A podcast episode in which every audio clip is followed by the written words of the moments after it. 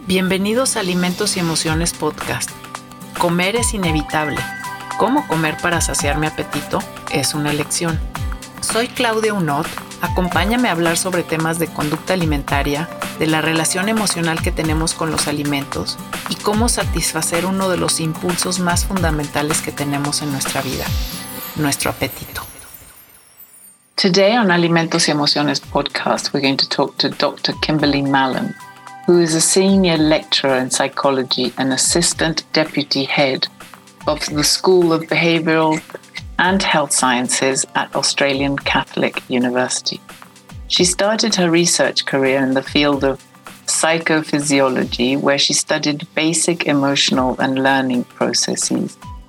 A keen interest in child development led her to investigate these processes in children, specifically in terms of how they learn taste preferences and develop characteristic eating behaviors.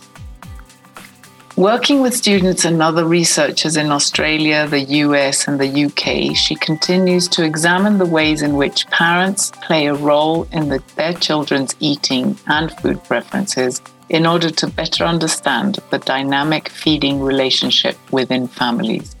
This research is aimed to provide practical and non judgmental support to parents faced with the sometimes challenging task of supporting healthy eating habits in their children. We welcome Dr. Mallan to talk about child feeding practices. Hello, everybody, and welcome back to Alimentos y Emociones podcast. It's really, I'm really, really pleased to introduce today Kimberly Mallan. Hello, Kimberly, how are you? I'm wonderful. Thank you, Claudia. Great to be here. It's re- we've managed to sort of get, you know, our schedules together and be speaking from Mexico and Australia. So this I'm very excited about that, getting the timeline right and, you know, being able to coincide. Thank you so much for being here. And I think that um, I really wanted to make this episode about, you know, sort of healthy eating in children in general and trying to you know, um, coincide on on this topic, or not, maybe not coincide, but discuss particularly all the work that you have also done, you know, regarding this area and obviously uh, related to appetite, which has been, you know, the reason why I decided to do this series of podcasts. So I, I want to start where I start off with, you know, everyone we I've been able to talk to up until now, and um, and just ask you how did you get into this field and how did you start in this area? Well, it, I, I, sort of fell into this area to be honest. So I did my PhD in psychology and I worked in a psychophysiology lab um, for a number of years. So, looking at basic kind of emotional and learning processes. But I always had a real interest in kids. And I worked as a behavior therapist with children with um, autism disorder. And so, I, you know, I really wanted to bring my research kind of into that more applied space, something to do with children. And an opportunity came up to work at Queensland University of Technology with Professor Lynne Daniels um, on the Nourish project, which was an obesity prevention intervention. Um, and so I was lucky enough to get that position and, and really haven't looked back since then. and and you and you did quite a lot of that of work there. Maybe you'd like to sort of just tell us a bit more of what you did then and what you know how it linked with you know the appetite not just the children's sort of eating behavior but how you got into these areas of appetitive traits as well yeah, so I think that when I joined the team with Nourish, um, most of the other researchers on that team were from a dietetics perspective. Um, and so we were collecting a lot of data on, you know, how many cups of milk the children were drinking per day and, and so forth, and also taking anthropometric measurements as well. And so, from my psychological perspective, I guess that's where I was more interested in the behaviors that were going on um, and not just the behaviors of the parents in this feeding intervention, um, but also the eating behaviors of the children. And there wasn't a huge amount of work in this space, um, particularly in Australia when I started with Nourish. So this was sort of back in 2011, 2012. And so, really, one of the first things that we decided to do was to um, start doing some validation of the children's eating behaviour questionnaire to look at, you know, how it held up in an Australian population and also in some cross cultural um, samples that we had access to as well. Yeah. And then, and then you also then sort of moved down the sort of life course and into babies and then again with the adult eating behavior questionnaire so you kind of managed to collect data on both children parents etc yeah, absolutely. Because I guess, you know, starting off with that um, area of sort of, you know, uh, early childhood, um, I then started to you know go backwards to things like the early infant feeding so breastfeeding and, and formula feeding and bottle feeding and the other like parent feeding practices in that space and to really look at what impact those might have on something um, like eating behaviors, we need a questionnaire that's valid to use in that age group. So the baby eating behavior questionnaire, when Clare Llewellyn developed that, you know, I was sort of immediately jumping on the chance to use it and validate it in um, our Australian samples. And then, you know, moving on further from that, you know, it was when um, you developed the adult eating behavior questionnaire. Again, it was just from a, my research perspective and my own you know curiosity to see how all these things link up um, i really wanted to see how again we could use that in australian samples um, and particularly to look at the concordance between maternal eating and their children's eating behaviors as well. And have you managed to, you know, um, uh, actually, I have to say that thank you, you know, for your validation, you know, of the ABQ because it has been extremely helpful um, you know, in in uh, you know the validation of the ABQ as well in the Mexican population and everything because it's it's that reference point of uh, just being able to because you know validations are a bit they're uh, you know they're a bit sterile I call them you know when because you're doing all this analysis it's kind of not you know you collect the data and that can be very interesting but the actual process of the validation is a bit you know it's not very nice. Look um, to, to be completely honest i think um, myself and some of the other people i've worked with just get quite nerdy about validations. Yes. and kind of enjoy doing them. Um, but you know we always just saw it as this first step. Let's just establish that this questionnaire is going to work yeah. um, in our population and then go from there.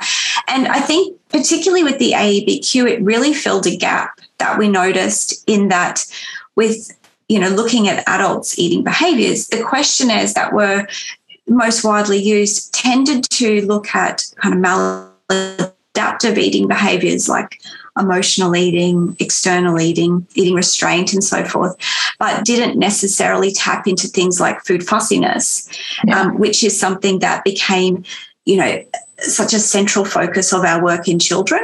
Um, yeah. And so that's still something I really want to look at in terms of you know maternal or paternal fussy eating and and how that relates to their feeding and their and their children's levels of fussy eating as well. Yeah i find that a really interesting subject but a really interesting area as well. But we haven't actually found i found a relationship between fussy eating with sort of much younger or toddlers mm-hmm. and mothers right now that we've been working on not with sort of older children sort of like you know there are no associations with sort of like the older children and um the and the fuss and the fussy eating and their parents. So oh interesting. Yeah. but it, it, it's it, but it's an exploration. I mean it's the we we've got to sort of go down that line and start working things out especially with the degree that you know fussy eating had you know the heritability of fussy eating which helps a lot in, as far as like parents stress is concerned about, you know, am I feeding them wrong or is this actually something that's slightly out of my control? Yeah, absolutely. And I think that, you know, you hear often anecdotally from parents um, that, you know, who have more than one children, uh, more than one child, sorry, that, you know, they might have thought that it was all them that made that first child an amazingly adventurous eater. And then suddenly number two comes along and they only eat white bread and cereal. Um, and so I think parents then take a step back and say, okay, maybe it's not all about what I'm doing, but there's something, you know, genetic um, with these characteristics, which obviously we, we do know from twin studies anyway. Yeah. So what, where has that all that work taken you now? Are you still using some of the questionnaires, or are you, um, you know, you're venturing into what what what is your research currently? So we are definitely still using those questionnaires. Um, I think that my work in this area is is certainly not done yet. I've got lots more questions that I want to try to find answers to. Um, a bit of work that we did do uh, just a few years ago, just to kind of give a bit more context, was really to look at the potentially bidirectional relationship between the feeding practices that parents are using with their children and then those um, eating behaviors of the children. Um, because it, it's sort of, again, since I've started in this in this area, there's been interest, you know, there was sort of the assumption that the feeding practices influence the child and it's a one way street. And then it was no, actually, the children's characteristics and eating behaviors may influence how the parents feed. And so we looked at longitudinal data um, mm-hmm. where we had three time points to really look at, you know, the kind of back and forth effects and and did find that with food fussiness that is, you know, appears to be a bidirectional relationship with maternal feeding practices. So the mothers are going to respond differently to the fussier child. Yeah. But um, there are feeding practices that mothers use that are either going to lead to the child potentially being more fussy or continuing be, to be funny, fussy as they get older versus you know actually seeing a reduction in that food fussiness when were these uh, how old were the kids when these uh, when the data was collected um, so fairly young so the first time point was two yep. years um, and then about three and a half years and then up to five years yeah which gives you the whole sort of toddler preschooler sort of spectrum. Yeah, so which is a really interesting time of the life course, basically, because there's you know not the toddler kind of gets left out a bit. Doesn't I mean? I think you you kind of tend to go you know so much emphasis on infants, infants, infants, and and, and then all of a mm-hmm. sudden they get slightly older, and it's like okay, right, well, you know, next, next, yeah. Absolutely, because there's that sort of that gap between when babies are, you know, predominantly on a milk based diet. And then they're sort of, you know, suddenly a preschooler. But what happens in between is it, it's a bit, um, I think, under, under, under researched for sure. And this is the kind of, so that was work that you did a few, you know, a few years ago. And finding this relationship with food fussiness must be you know really it sounds really interesting and the relationship with the parents what about now? Where has that taken you now? So, moving on from that, we ended up doing one of my PhD students, Kim Jackson, did some qualitative studies into some of these feeding practices that appear to be problematic. Um, so, she was particularly looking at restriction. So, this is where parents are restricting their children's access to certain foods, um, trying to maintain a healthy diet. And what she found um, from this was that it's a much more complex phenomenon than we've probably been measuring in our questionnaires. And there's a lot more to do with mothers' communication. So, whether they're telling their, stu- their, their children specifically, no, you can't have, you know, lollies, they'll rot your teeth, they'll make you fat, whatever it might be. Um, versus if the mothers are much more subtle and covert and are, you know, simply not bringing certain foods into the house ever if they don't want their child to eat them.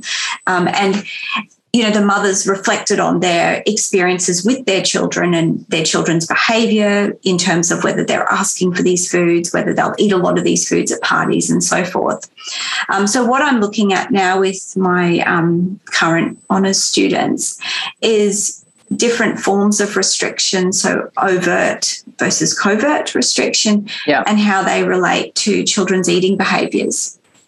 And uh, how do you measure this overt and covert sort of restriction? So, the scale that we've used is um, the Feeding Practices and Structure Questionnaire. So, this was one that I was involved in the development a while back, but it was really primarily um, Elena Jansen's PhD thesis at, yeah. at QUT. Um, and so it, it measures um, kind of non responsive practices like this overt restriction, as well as more structure related practices, which are thought to be more um, supportive of children's appetite regulation. So things like, um, you know, having family meal times and this idea of covert restriction, um, where the parent's controlling or structuring the food that's at home, but not in a way that's, you know, explicitly labeling things as good or bad um, yeah. to eat. So, yeah, so the results of that are, are indicating that, you know, as we expected, overt restriction does seem to be associated with more problematic eating behaviors in children, whereas covert restriction, we're not seeing those um, problematic associations. And so that's that's been interesting, yeah. Yeah, that is that is really, and I think that kind of well, that, there's a lot of literature around that as well. But these this overt um, no, this sort of type of uh, you know feeding practices how would they relate to the different appetitive traits for example so in terms of the literature that's out there it tends not to distinguish between overt versus covert restriction right. there's there's not a lot there um, but we we have done a um, systematic review and meta-analyses to see you know um, what is out there. And overwhelmingly, this your typical restriction or, or overt restriction does seem to be associated with greater food fussiness, yeah. um, greater food responsiveness, and um, also greater emotional overeating. So it's sort of would you say it tends to make the children more food fussy, or would you say they were food fussy before and that makes the parent be more overt? Well, I think that this is always the um, the chicken and egg. Oh, the yeah, yeah. um, so, I mean, I, I think with food fussiness, it might be that you know, if the child is fussy, then the parent might um, need to perhaps more they might feel the need to really restrict these sort of junk foods or unhealthy foods because they're desperate to get the child to eat, you know, something substantial and healthy. But then they um, might only eat that because, you know, they might only eat that sort of food and that they won't eat anything well, else. Exactly. I mean, this is the thing with with food fussiness, and I I've looked at this before when I was looking at food preferences. Is that fussy children don't like vegetables. They don't like fruit, but they're fine with um, junk food. no fussiness around chips and chocolate. Um, so, I, so those are the foods that these children are, are probably quite happy to eat. Um, so that might be why there's more restriction in place. Um, but at the same time, we we don't know whether the effect could also go in the other direction. And and similarly for for things like food responsiveness, you know, if we've got a child that you know is really motivated to eat by the you know the sight and smell and presence of food then again those parents might feel the need to kind of restrict and control what their child's eating a little bit more than than a parent whose child is you know not particularly motivated to eat just by looking at food. So it's it's difficult to disentangle that but there there does seem to be some evidence you know in the literature that restriction can have these negative um, impacts on children's eating behaviors. That it slightly takes me back as well to um, Ali Fildes' work on uh, food preferences, and I know you've worked with her, and she's you know spent some time working in Australia with you, and I think it, you know when the part where she actually saw that, for example, you had higher enjoyment of food and higher, I think, yeah, it was higher enjoyment of food, um, and and the preference for sort of fruit and vegetables. So you think, hang yeah. on a second, what's going on there? And I always think, well, maybe, you know, the parents, we tend to feed them the things we know they're going to like. So even if it's just, you know, one cucumber and that's the only vegetable they eat, then you know that that's what I'm going to give them because because at least they're eating. Yeah. you know that's that, that, that as a mother you know at least they're eating something so here so when you ask them do you eat vegetables oh yes they do you know they eat a cucumber hmm. so it's it's it's a difficult area to measure but you know i don't know what your you know what you found there as well. I do but you know what have you found there as well around food preferences and these types of sort of restrictive eating? Have you measured that?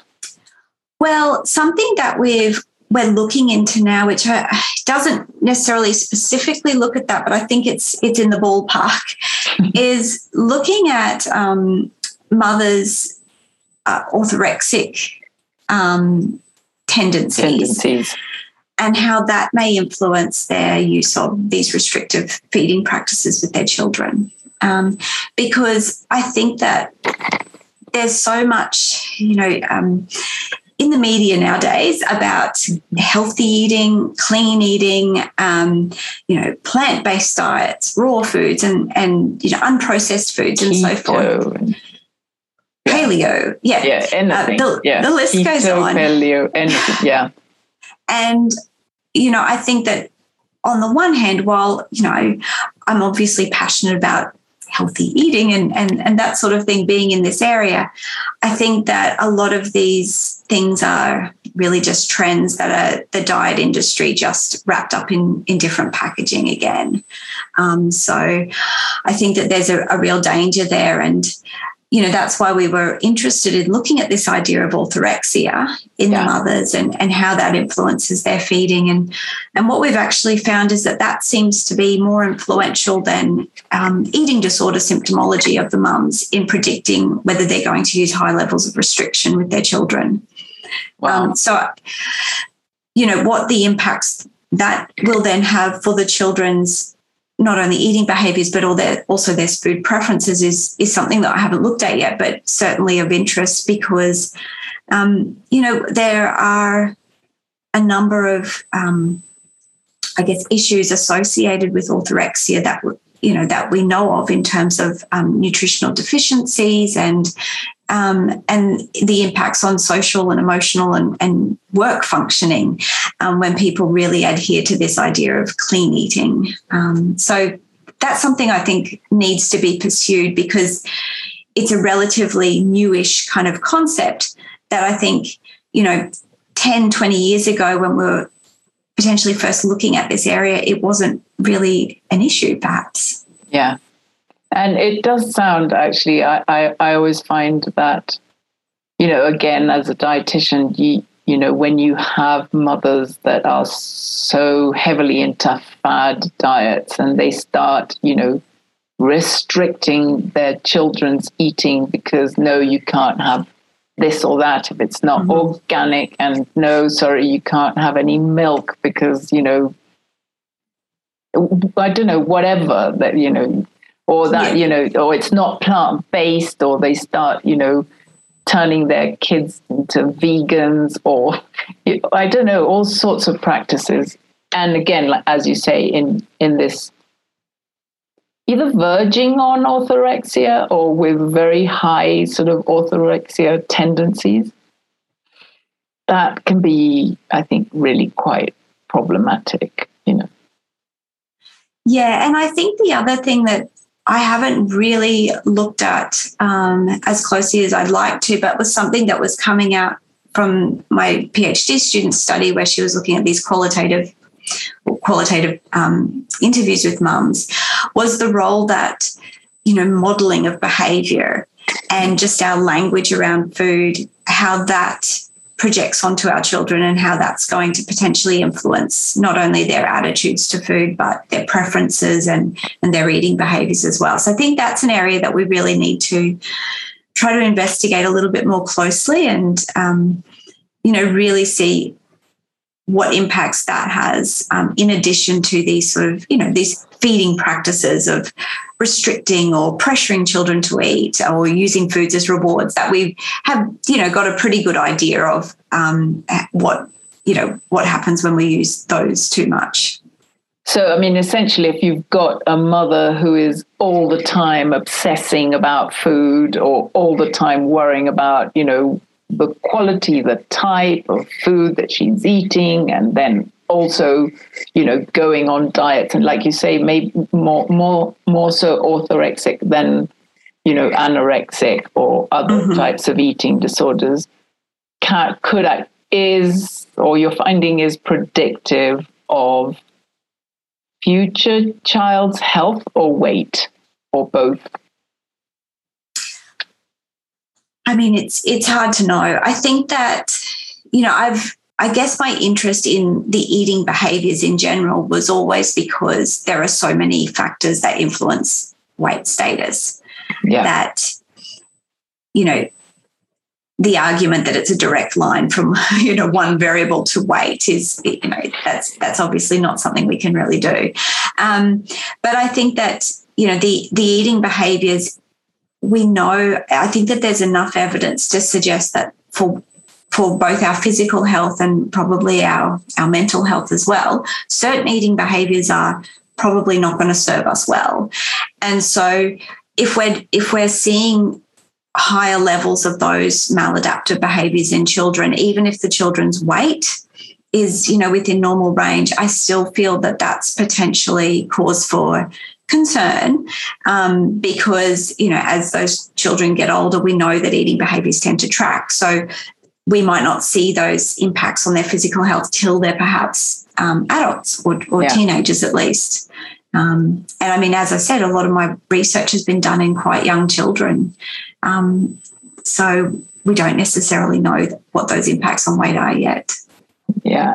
And now you've been doing like all this work, you know, as well with um, relating to sort of uh, mom and dads and in mealtime and maybe and mm-hmm. for meal times and maybe not you know not necessarily like distinguishing or, or, or distinguishing between fathers and mothers and the effect that that would have how how has that sort of how where has that taken you to because that's a, another interesting subject at the moment you know. Is it just us who have influence over our children or is it also the fathers?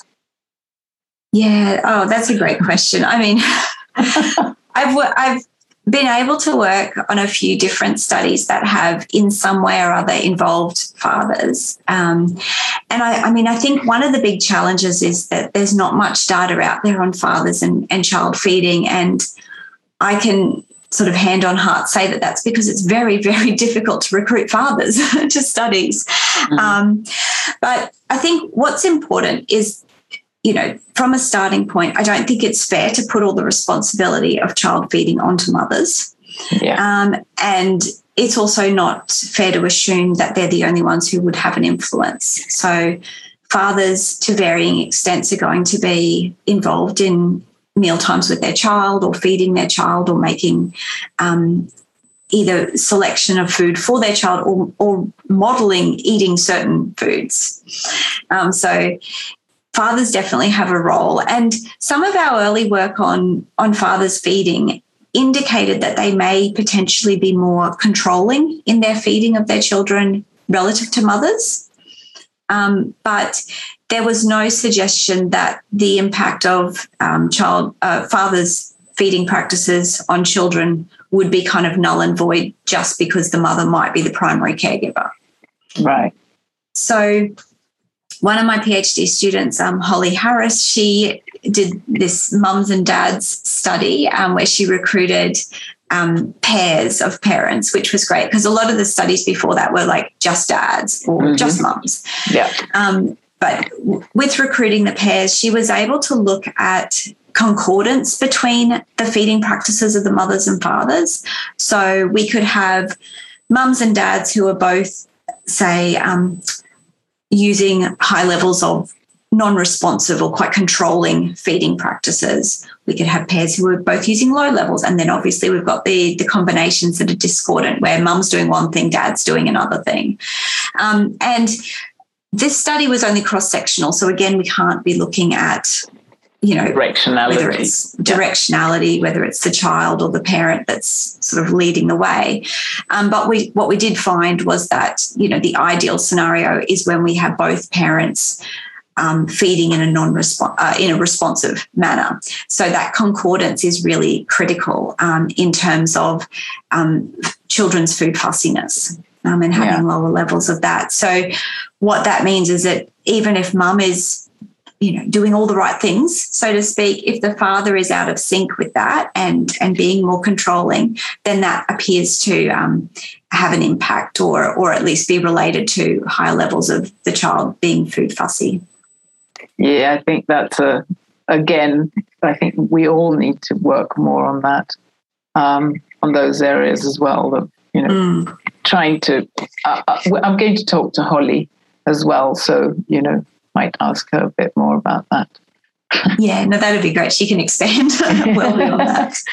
And so, um, how would you say that all this work that you're doing is sort of taking you to this like non-judgmental support of parents and how they face, you know, the task of supporting their children in their eating behaviors how do you see this playing out? You know, with you've got on the one hand, you know, the just you want to give children uh, healthy eating, you know, you want to create healthy eating habits. And then on the other hand, you've got, you know, children who, you know, already have sort of weight issues or other sort of issues and how do you deal with those how, how, how does that you know how does your research sort of help you unpick all this area, which is a bit red hot at the moment, I'd call it. Oh, I think it's probably always red hot. Um, anything to do with parents and their children. Yeah, um, you're right. You know, I think that there's been quite a big focus on what parents are doing wrong and what the harmful feeding practices are, and not nearly enough on what they can do instead. Um, and I think that while we can tell parents, look, it's best not to, you know, use overt restriction with your child. It's best not to pressure them to eat. It's best not to use food as a reward. We need to give them replacement strategies um, because, you know, feeding children is is not an easy task. And I think from my, you know, early experience when I was a you know, little teenager working with um, these children who had, you know, um, a range of developmental disorders, and and you know, feeding was a, a big issue for those kids. I saw that parenting is not easy, and and feeding children is not easy. Yeah. Um, and managing children's behaviour can also be a struggle, and that's when we might use food as a way of of rewarding good behaviour and, and a way of modifying you know children's behavior in general. So i think that i'm really trying to push towards okay well these might be problematic strategies to use with kids but what what can we do instead? And i think the restriction one that's why i think i'm so interested in pursuing that further because you know we we can't we know that being super permissive and laissez-faire with with um, feeding children is is not going to necessarily work either. We can't be, yeah, have all the candies in the shop. I don't mind. Yeah. Um, so we need to find that happy balance for parents to try to strive for.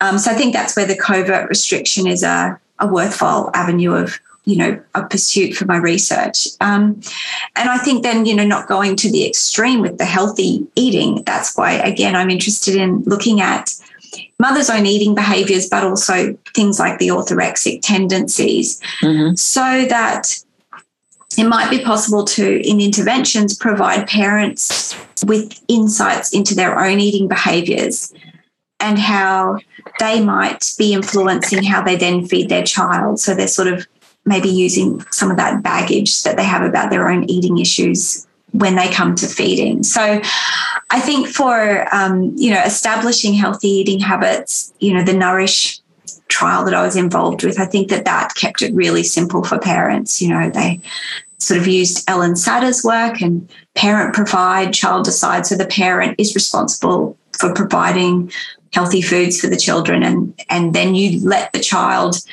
um, and their appetite cues guide how much they eat. So, you know, really handing over responsibility at that point to the child. And I think that's a really good sort of general message for parents. Um, and then in the space of um, children who are already overweight and obese, I think that, again, that's not really my area of expertise. I tend to work more within that normal population. But yeah. I think that's where, again, you know, some of these ideas about thinking about the, the parents' own eating issues, if there are some which there, might well be, um, and how they're influencing that feeding relationship is an, another angle that we can look at so that we're not putting it all on the child. Yeah. Yeah, that sounds about right. So when I did my PhD, um, I finished off, you know, after the development of the ABQ um, with uh, an appetitive trait tailored intervention. Um, mm. And that paper's coming out very soon now, uh, finally. And uh, and we, the way we looked at it is that basically, you know, and the tendencies now are all about tailoring or all about, you know, individual sort of help. So what you do yeah. is you you take the ABQ and then you kind of, you know, you give people scores for their eating behaviors and you sort of say, right, you know, you're very food responsive and you're very, you know, you've got very low satiety responsiveness.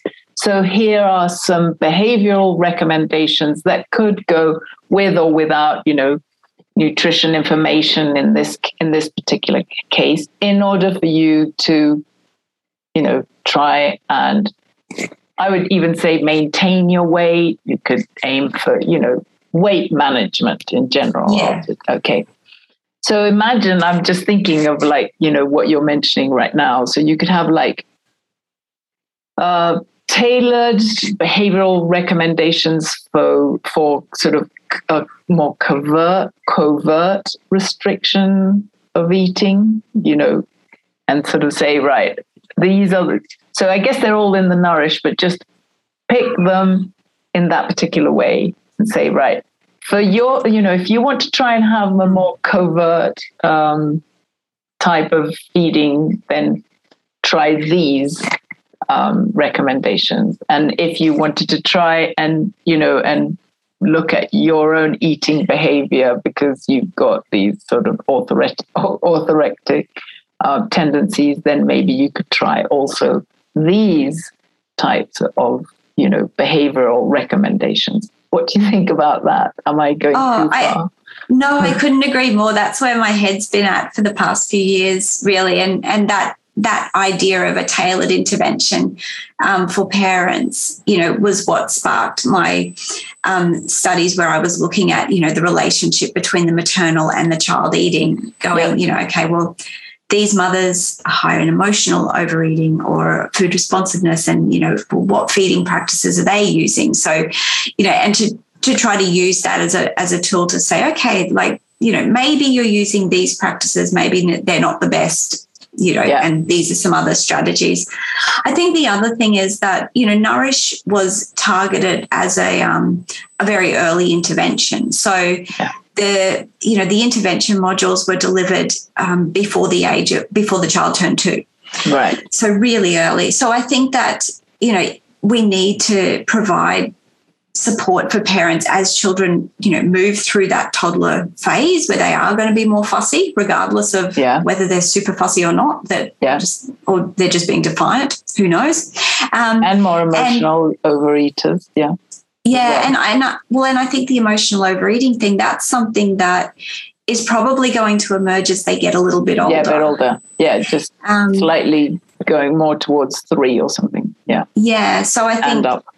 Yeah, exactly. So I think um, working with with parents with slightly older children to sort of give them, you know, even if they have participated in some early intervention, but to give them more of a top up. But I think also just to help them navigate, you know, it's it's tricky. We've got, you know, school lunches, what other kids are eating, parties, the yeah. grandparents and their treats and, um, and just you know, navigating that and and for parents not to feel that they need to, you know, be kind of um, I don't know, Instagram perfect with what they're feeding their child, but also not just tossing up their hands in despair and giving their child a, a lollipop just to keep them quiet.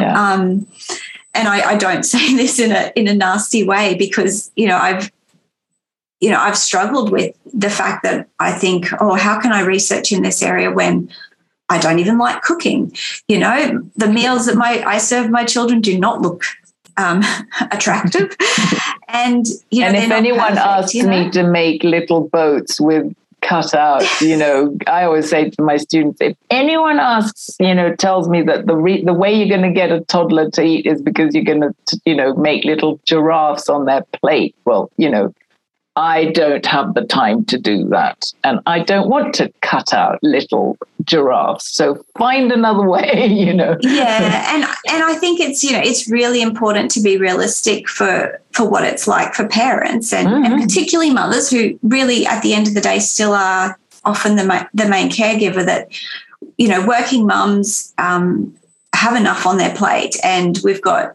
extremely high expectations of parenting these days that I just don't feel like putting pressure on parents about food yeah. and feeding their kids is going to help anyone at all. So I think, you know, really simple, easy strategies, not worrying about the aesthetics of the food and not being paranoid about the health value either um, yeah. are, are probably the way that, that I'm thinking interventions could really help parents yeah in a way kind of re- again more covert relaxing more and still keeping some form of boundaries yeah no absolutely yeah, uh, if that's possible. I don't know if there's anything else that you would like to say, Kimberly. This has been really interesting. I mean, I again, I, I say this in every interview I've had so far, I could stay here and talk for the next, you know, however long and pick your brain about different ideas and everything. But I don't know whether you want to just sort of close off with something. This has just been really, really interesting. Oh, thank you. No, I've just um, I really enjoyed having a, a good chat about um, this area, which you know I've obviously been so passionate about. But I think, yeah, just really what I said at the end there is that I don't want parents to feel that you know we're we're kind of asking for perfection um, yeah. with all of this. And it's really just about kind of you know the small little strategies that can make hopefully a big difference um, in kind of kids relationship that they build with food and and and what they eat. And um, you know i think that that's enough. Yeah. Yeah if only. Mother's expectations, hey? yeah. it's a it's a really difficult one. I mean, there's there's a lot a lot out there to unpick, as you've said. Um, is there any um, like social media that you'd like to direct anybody to, or how would people contact you if they were sort of interested in, after listening to the podcast, just maybe I can leave your email or something like that? Or Yes, I, I sort of fly under the radar with social media, um, but my my email is is fine. Okay, that's fine. I just ask this because you know sometimes people are more interested in posting information, others not, and that is fine as well. But I was, you know, again, I always say to my students, it's just really important to keep in touch with, you know, the people doing the research. And thank you so much for everything that you have contributed. I promise you that at least, you know, in our lab, you are very well known and everyone is always citing your papers. And so thank you for all the work that you've done again with the validation and where all of this is taking has taken you to. Thank you. Thank you so much, Claudia. And um, anyway, I just want to say to everybody, please remember to, you know, to like the video and to share it with those who would, you know, be interested in in learning more about, you know, these children's feeding practices.